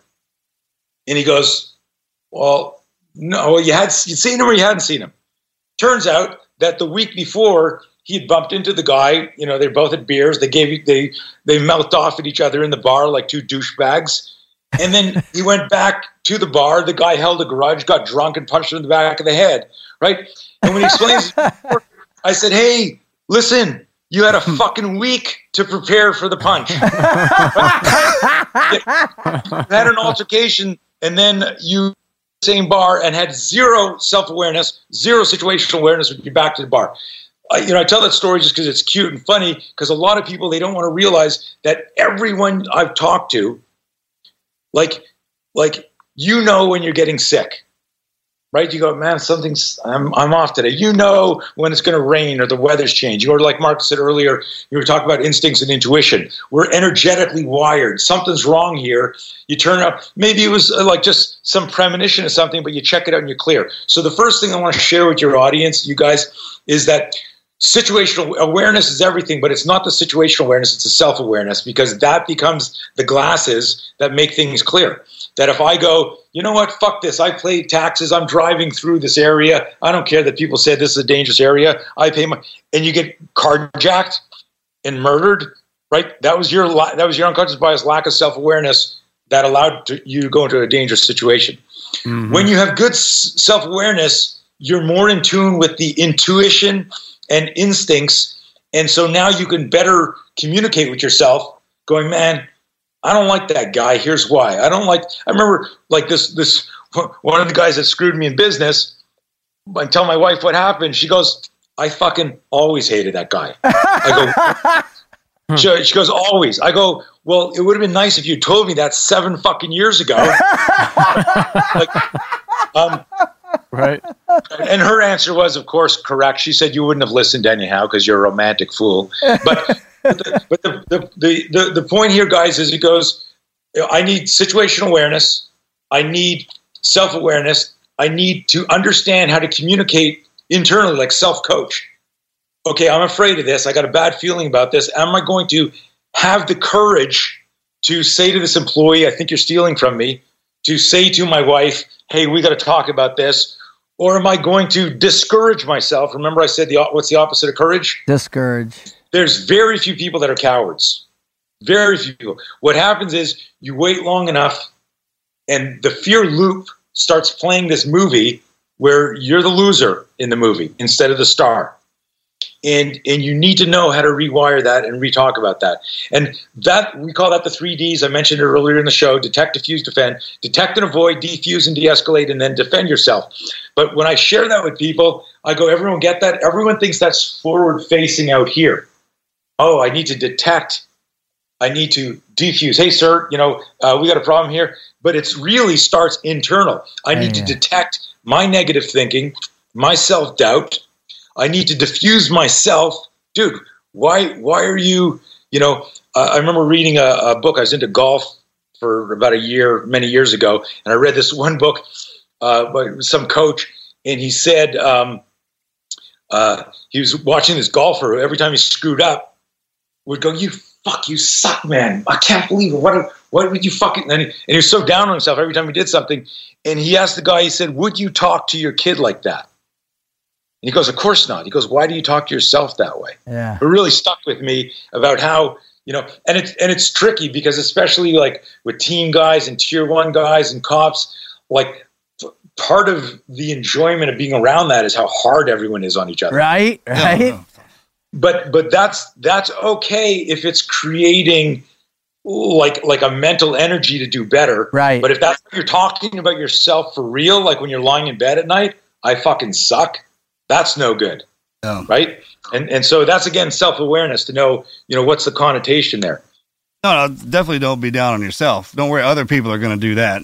And when you were talking about your biases, the, the worst thing you can do is let uh, you know run on somebody else's biases. Let them give you the idea what you're right. about to deal with. Oh, uh, you hear this about this guy told me about that. Everybody who takes this type of karate is a wimp, and go over there and try one of them and get your butt handed to you. Right? I mean, it's kind of. Right you're you're right. Your own situational awareness is kind of what what drives that. And yeah, I have the same problem you do too, man. I, I, they call it the big heart, or I hate to think that the more experience we get, you know, I, I you know, like we can outthink our our spidey sense, right? It's like, oh, I've been doing this. I know I, it's not, it's nothing. I can handle it. And every time you get bit in the butt, you know, no matter how much experience you have, it gets better. It, get, it, it gets better, Marcus. I mean, I've, uh, you know, I turned 57 in May and uh, and it's and it's amazing. Like you know, my son's 25 now, and and uh, uh, he's a you know professional uh, fitness coach and kicking ass, and you know just really doing well. And and I'm uh, you know I, I I text him almost every day, like just thoughts about stuff. I go like, hey man, when I was 25.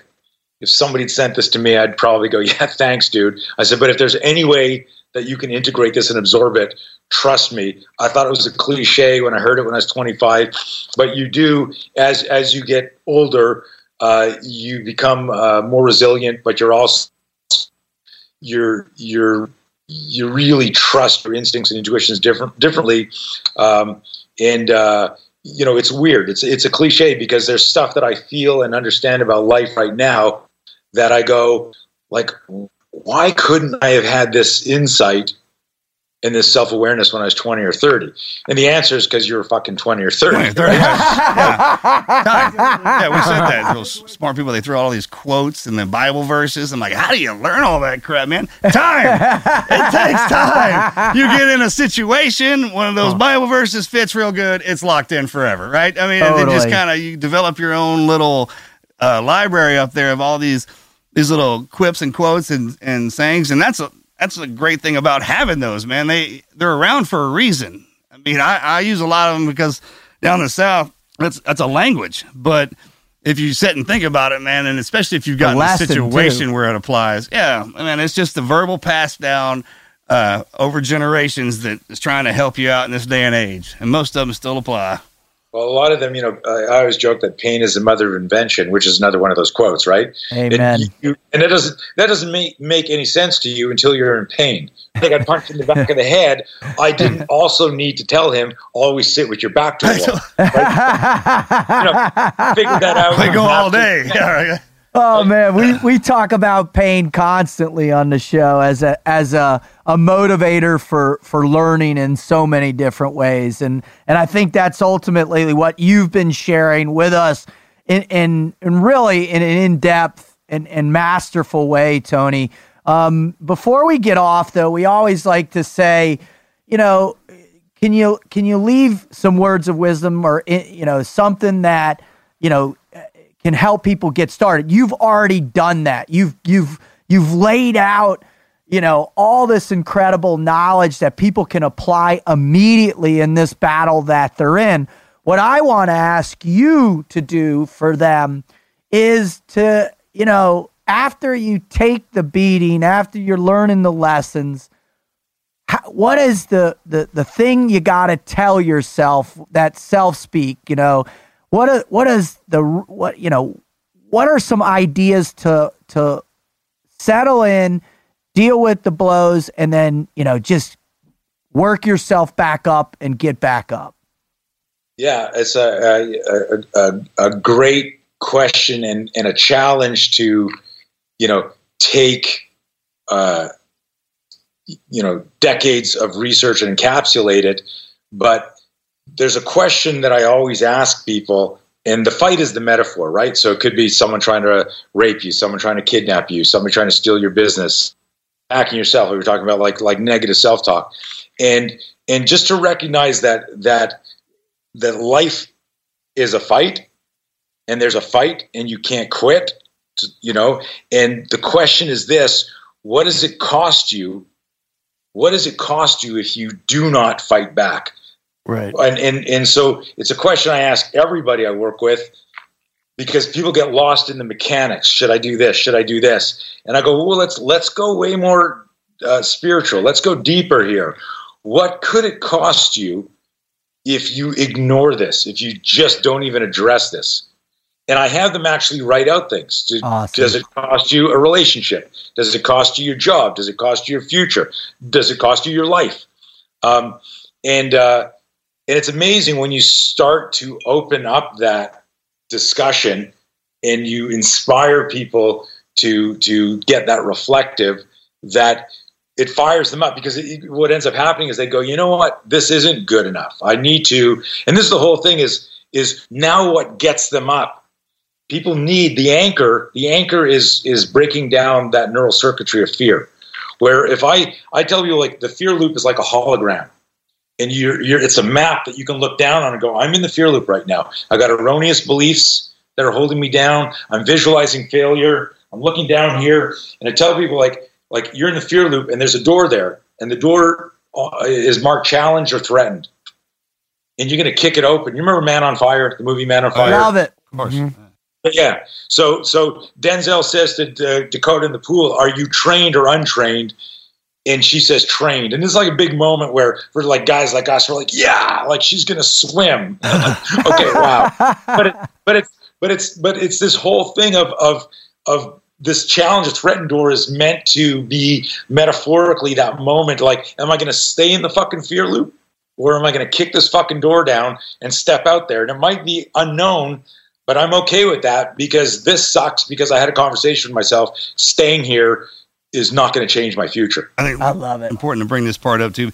Most people hear us and hear what we've gone through, and like, man, I can't take what you took. I can't take that amount of pain. They think all pain is debilitating. It's it's not. I mean, it starts just with the uncomfortable. I mean, if you're you don't have to get into it, man. But the first thing, the way you face your fears, is turn in the direction that it's coming from, and then just Right. take that first step, even if it's just a lean. And uh, every time you get hit and you get dropped back, it's not all the way to the bottom. You know, that's why you create your baseline. You take those steps. Don't skip anything. And and and every time you get hit and go down, it's a starting block. Just start right there. That's where you know you're at. That's what we do in the teams, man. I mean, we push till somebody dies, and we don't take a step back. We're standing right there, and, and we just start pushing slowly and slowly and slowly until we evolve. Well, we we keep evolving, and that that's the that's the the thing, man. Not getting into a little bit of pain is what is debilitating on life. Absolutely.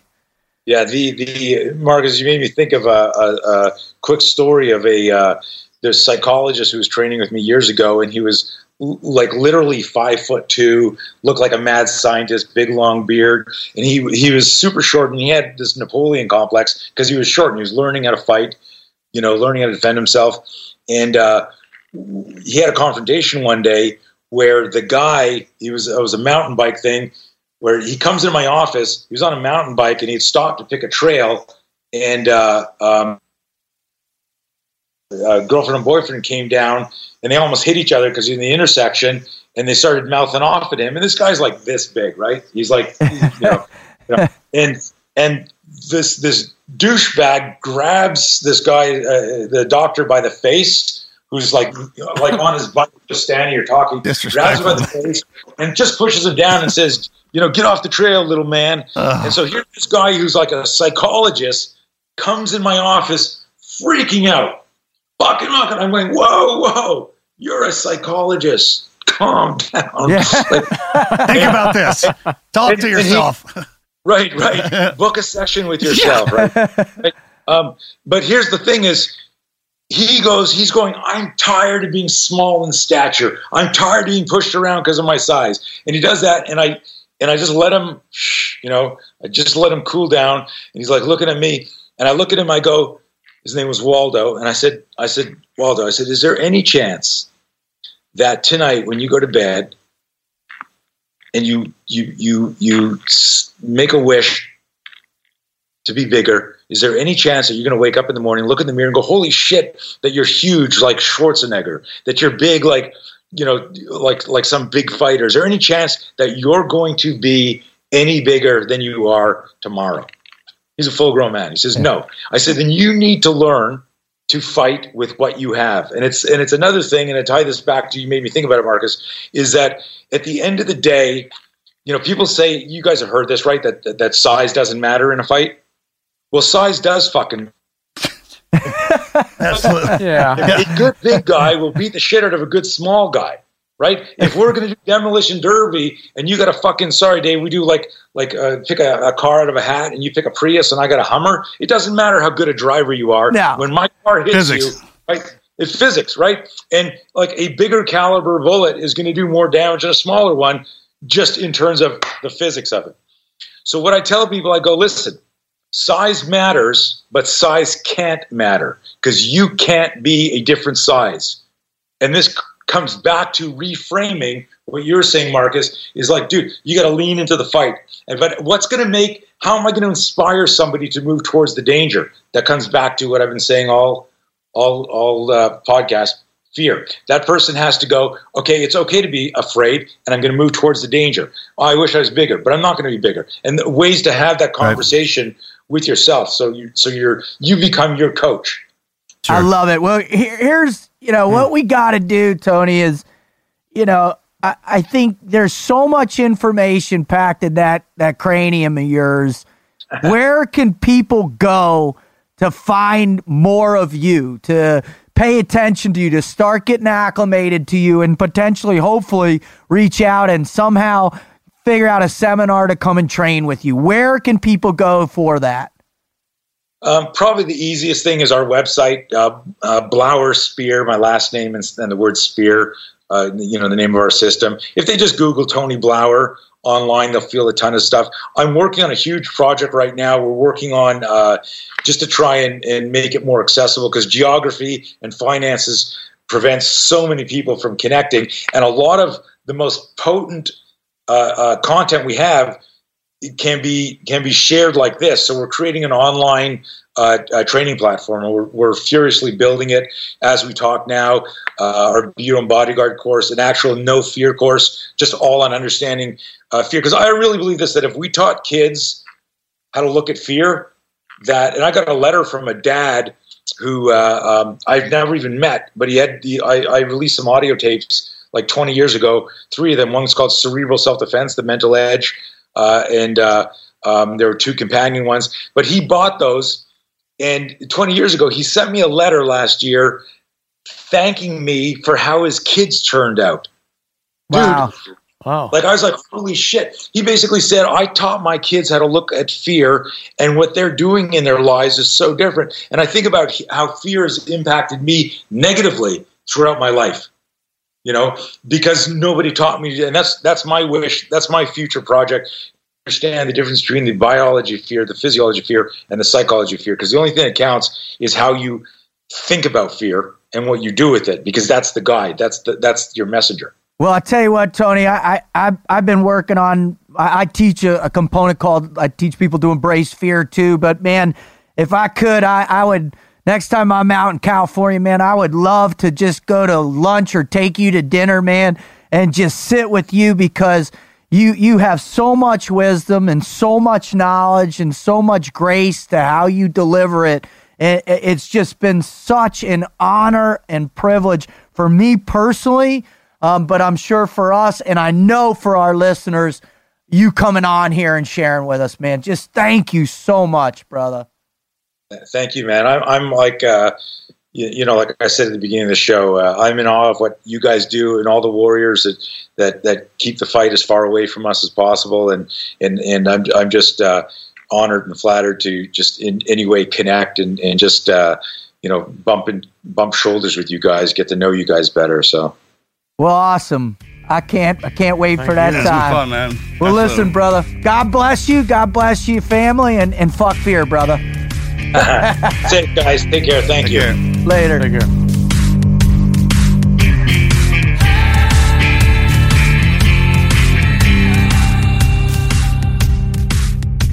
dude when you when you hear somebody drill down in the well of knowledge like that bro the only thing that comes in my mind is damn he's done it a lot man right Especially in that arena. That's hardcore to, to, last that long because of the beat down on your body. dude how many times have he he's, he had to show a strike how many times has he put the, the helmet on and taken a beat down and shown them where people were messed up? How many times has he been tackled to the ground in an, in an all out flail state nine? The fact that he gets to see us apply his teachings. There's no better reward for a teacher when your students are out there applying what you taught them and it works. Oh, totally. I mean, I bet he I guess there's no better. Uh, what's that called when when you're trying to do something? You're advertising and you have the people write in the comments to how Testimonials. The testimonials. Yeah. that's pretty sharp. I mean, he he's got it across the board from us. Oh, bro. Delta Dev, all, all of us. I, I mean, that says something right there that he keeps coming back and coming back, coming, coming back for 40 Yeah, I think years. it's the longevity as well. You know, eventually somebody's gonna find you out as, Yeah, right, right. being That's what I'm talking about. substandard So- or fraud or, or anything like that. Eventually, it'll come out and you'll go away. Well, he's Dwayne been at for 35 years, Dwayne That's what they push for. except for Steven Seagal. Yeah. All frauds have been. Except for Steven Seagal. That's an anomaly. Ryback! An anomaly which can't be explained. Who You know continues Ryback? to watch Casey those Ryback. You do. You You know know, Ryback. Oh, of course. He put me through Buzz. What? Casey Ryback. The real Casey Real Ryback. Casey yeah, I was talking about Ryback from Under Siege. Oh, oh. The cook, because real that's the Casey only job he pretty could cool. get. There's, there's a real Casey Ryback. Yes, dude, in the teams. Casey fucking. Oh yeah, You he's didn't know real. that? I don't know if Seagal got that name from him, but he, there really is a Casey Ryback. That's crazy. We're in a rabbit hole right now. 1992. Ex Navy SEAL Great turned year. cook is the only person who can stop a group of terrorists when they seize control of a U.S. battleship. Right? So good. Right. What about Miss March? Oh, she Erica oh, Lenson or whatever. thing. Yeah, Erica Lenson. Passed oh, it out comes the out of cake. the cake. Poor thing, fell asleep in the cake. Oh, she was so upset. I oh. if felt we so were there, we would have got her out of the cake earlier. Still had that stench What? of She wouldn't have been in the cake, bro. she wouldn't have been in a the cake. Is that how you say her last name? Yeah, Lydia. yeah. No, there would have been somebody in the cake with her. You all right in there? No, no. All right.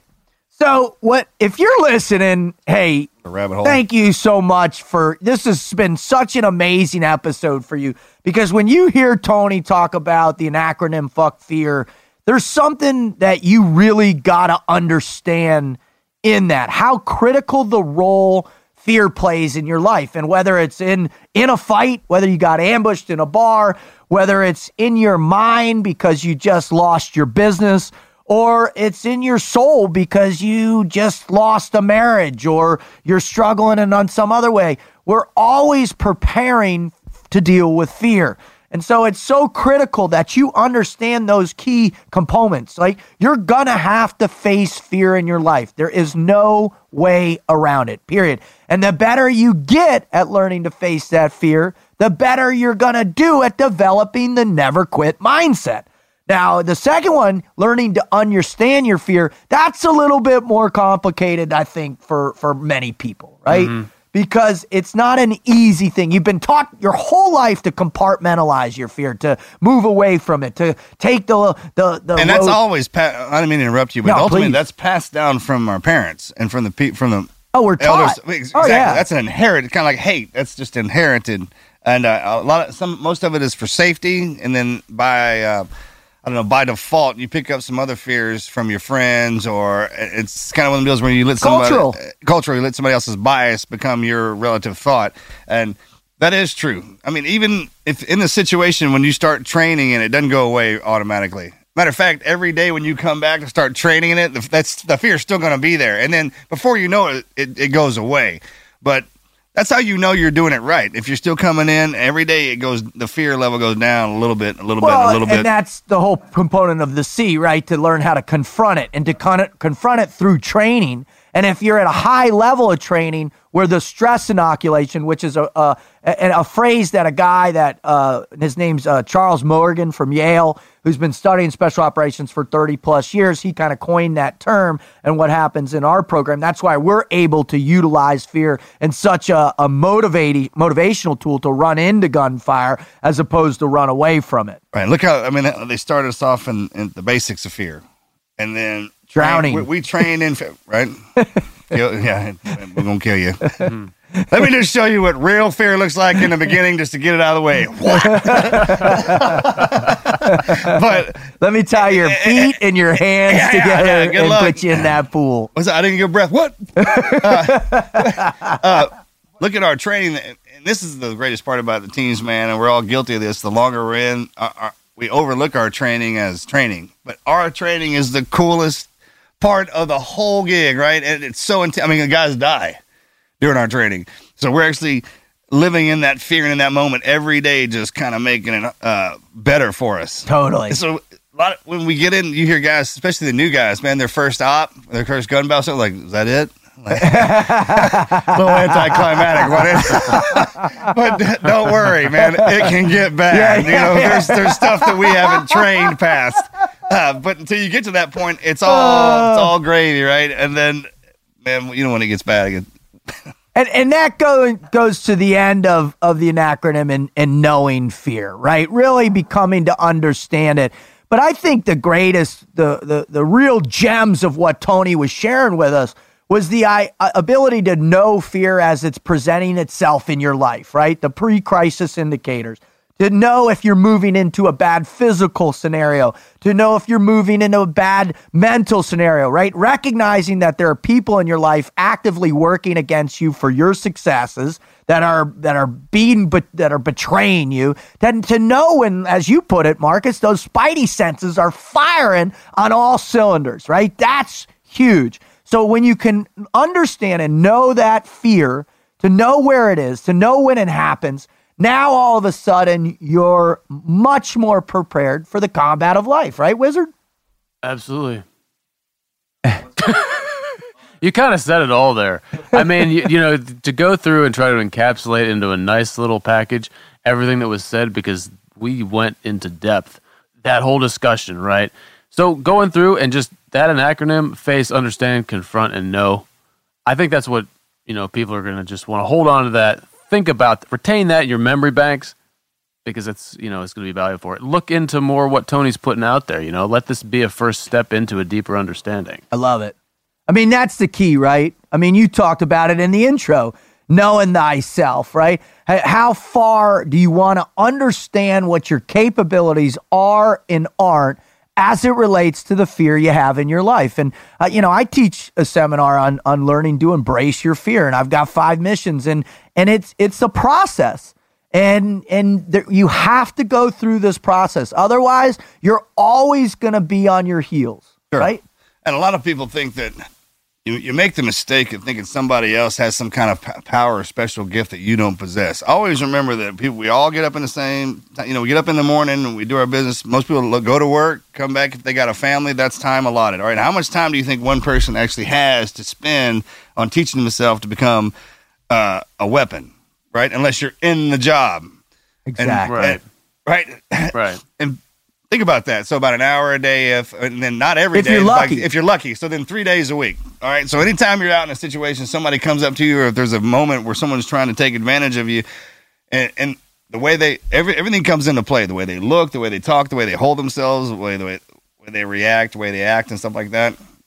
And always remember when when we were talking about with Sun Tzu, it's like know yourself and know your enemy. And in a thousand battles, you'll never know defeat. If you're standing across from a mixed martial artist and you know it, don't talk smack because they'll beat your ass. You know what I'm talking about? And most fighters, most what most Let me fighters who put this in it, a simple way everyone can yeah, understand. most, most fighters when they're getting onto the level, they it, it doesn't matter if you got some punk talking smack, they're not going to come up on you. Yeah. they're just not.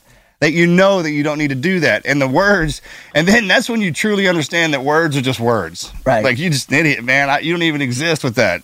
Because if you really want to do something, you'd be right in front of me.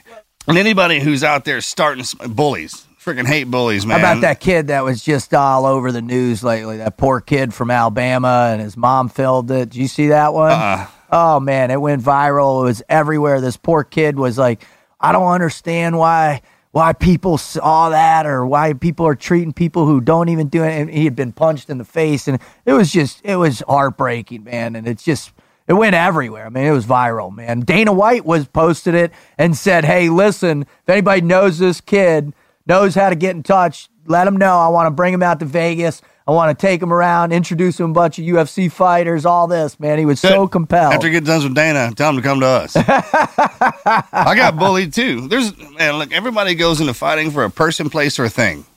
That drives you into combat. One of them deals when you're a boy or a girl and you're coming up. If if you see somebody who's engaged into to the to carrying their fist around uh, in the open, it's because of that. Something's happened, and depending on how far they take it, is how bad it was. right. And getting bullied, it takes something away from you. We teach them, you know, walk, don't want to fight, walk away from it. Yeah, it, you do do that until you don't, until you can't. They keep pushing you yep. because the feeling you get from being bullied your whole life is almost the same as being beat up constantly. Oh, it's There death is by no a thousand difference. mental cuts, man. Yeah, hmm. the, the biggest problem is is that mentally you're you're not allowing yourself to stick up for yourself. And as parents and teachers, we do that to them. We break their will. we're doing that. We're breaking their will because we're not allowing them to stick up for themselves Yep. personally. Because we're not, we can't see everything at all times. Like stop bullying him. Well, then you just know you're not sticking. You're not sticking up for himself. You are, and that's the way it's supposed to be in the beginning. But if you keep on, you need to stand up for yourself. And the minute you do that, everything changes. In school, especially, I mean, you guys aren't, they can't solve problems with their hands, so they go and get those burners. You know, and they blow somebody away, or they stab them, or something like that. They take it to. That's how. That's what bullying does. It pushes you to a point to where you don't think you can survive unless you kill that person and that's wrong. I mean, every fight I ever got into when in in high school with kids, most of them I'm best friends with now, or there's a mutual respect. Like, just don't mess with me anymore because I'm not going to take that.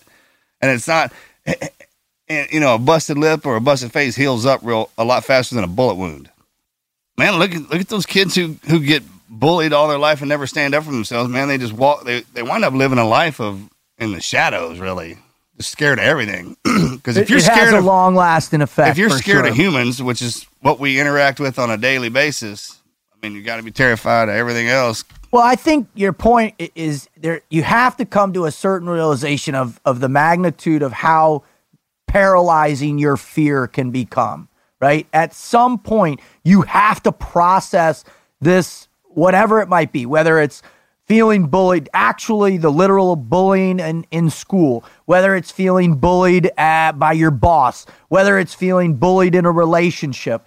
At some point, you have to cultivate an understanding of your fear to where you can engage to live a healthy, self confident life to where you aren't at a disadvantage. Yeah, most of the kids in high, the, bullies, man, they're getting it. They're getting bullied at home. Most- something else is coming down on there- them There's a woman out of, there's actually a woman because I, I just finished writing my third kids book, which is a bully book that I haven't released yet. And there's a woman out of UCLA who's been studying bullying for the past 15 years. And bullying happens in basically the major uh, the cases of bullying that are told, which is only 30% or so, happen from about thir- third grade to the beginning of sixth grade. It's this huge arc. And then moving into middle school, it falls way off and almost non existent into uh, high school nowadays. So it's that window. And what she's done is gone in and break down that space in a way where trying to understand the psychology of that chi- those child development years. And what she's found is that not it's not the kids that are getting hammered at home. It's not the underprivileged kids. It's not that. It's the kids that are maintained as the social hierarchy is trying to settle in. Kids who are looking for power in that social hierarchy are actually intentionally bullying to drive their status up in their sphere of influence. It's a skill development. Yes. Yeah, it's not It's an necessarily the evolutionary. bad It's an kid. evolution Well- skill development. Boys turn in. It's a dominance thing. Yes. And girls, girls are worse nowadays with the the the texting and the bullying online and through social media and and pulling friends away and manipulate. They do it in a, a manipulative way that's even more psychologically devastating than the bullies because the physical aspect of it, there's a, a, a there's there's there's a proximity that gives you reference. And it's like tony was saying when when when fear comes greater distance and your perspective isn't immediate that cognitive dissonance he talked about you really it, it it's much more difficult to comprehend the start and end of that bullying. And when it hits that spectrum Oh, 'cause it's that out there space forever. yes yes. That's why proximity is so critical I was just thinking, and I, I never considered this before. What is the ramifications of a generation where you strip out that natural conflict and competition in that evolutionary development right there?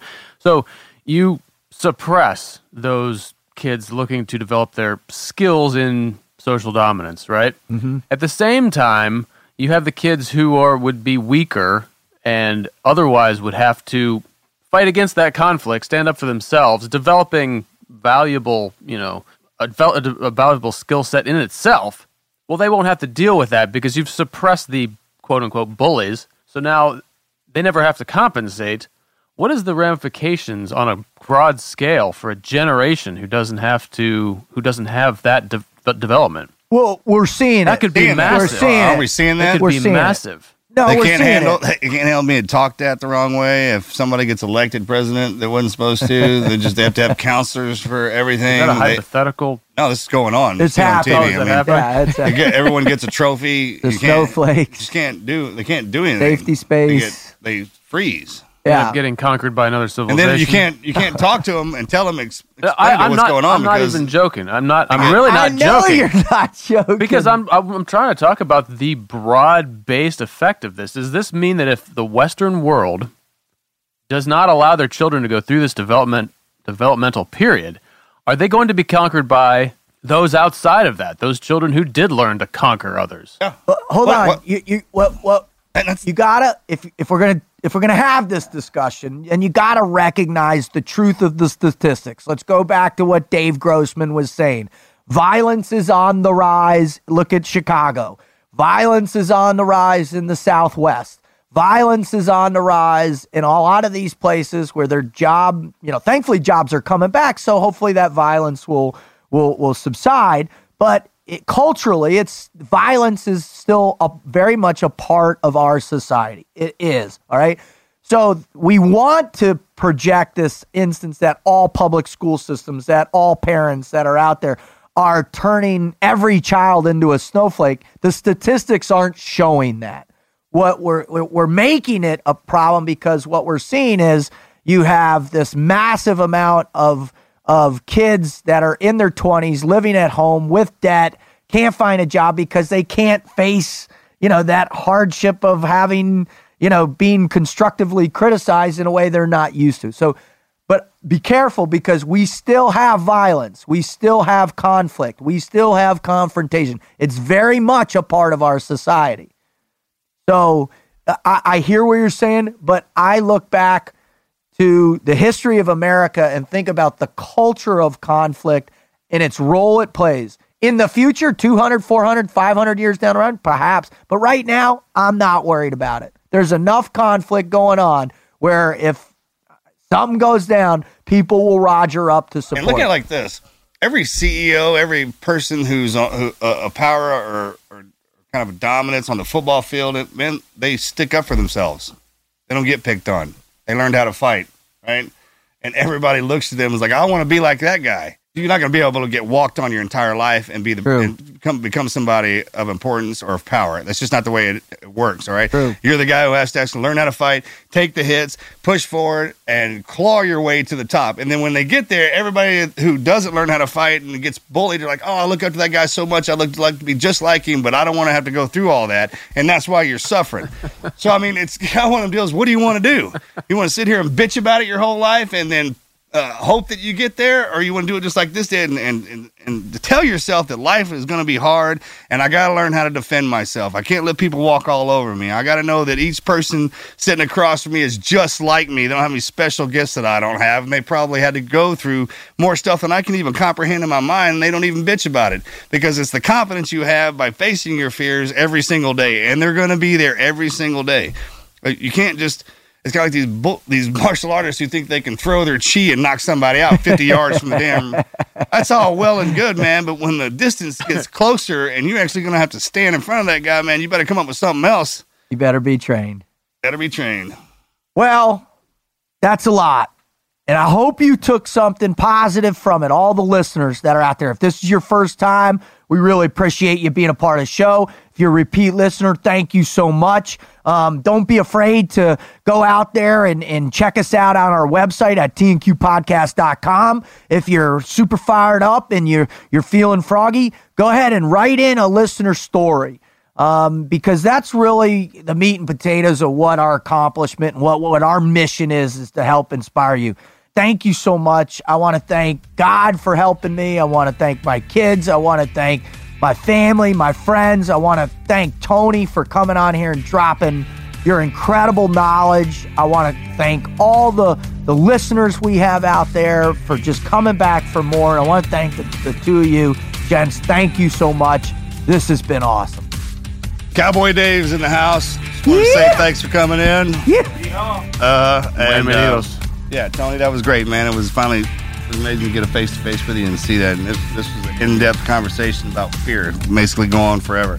Thanks to everybody who keeps coming back and listening to us and giving us the opportunity to do this, man. It's an amazing thing. We're out. Out.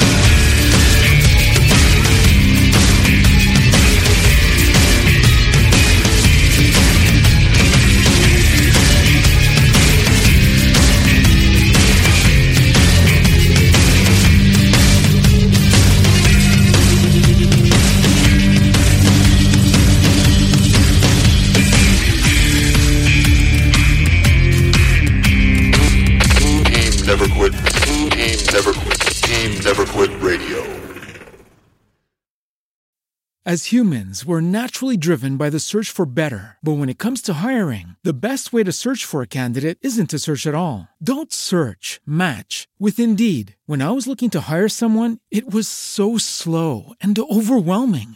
I wish I had used Indeed. If you need to hire, you need Indeed. Indeed is your matching and hiring platform with over 350 million global monthly visitors, according to Indeed data, and a matching engine that helps you find quality candidates fast. Ditch the busy work. Use Indeed for scheduling, screening, and messaging so you can connect with candidates faster. And Indeed doesn't just help you hire faster. 93% of employers agree Indeed delivers the highest quality matches compared to other job sites, according to a recent Indeed survey. And listeners of this show will get a $75 sponsored job credit to get your jobs more visibility at Indeed.com slash podcast. That's Indeed.com slash podcast. Terms and conditions apply. As humans, we're naturally driven by the search for better. But when it comes to hiring, the best way to search for a candidate isn't to search at all. Don't search, match with Indeed. When I was looking to hire someone, it was so slow and overwhelming. I wish I had used Indeed. If you need to hire, you need Indeed. Indeed is your matching and hiring platform with over 350 million global monthly visitors, according to Indeed data, and a matching engine that helps you find quality candidates fast. Ditch the busy work. Use Indeed for scheduling, screening, and messaging so you can connect with candidates faster. And Indeed doesn't just help you hire faster. 93% of employers agree Indeed delivers the highest quality matches compared to other job sites, according to a recent Indeed survey. And listeners of this show will get a $75 sponsored job credit to get your jobs more visibility at Indeed.com slash podcast. That's Indeed.com slash podcast. Terms and conditions apply.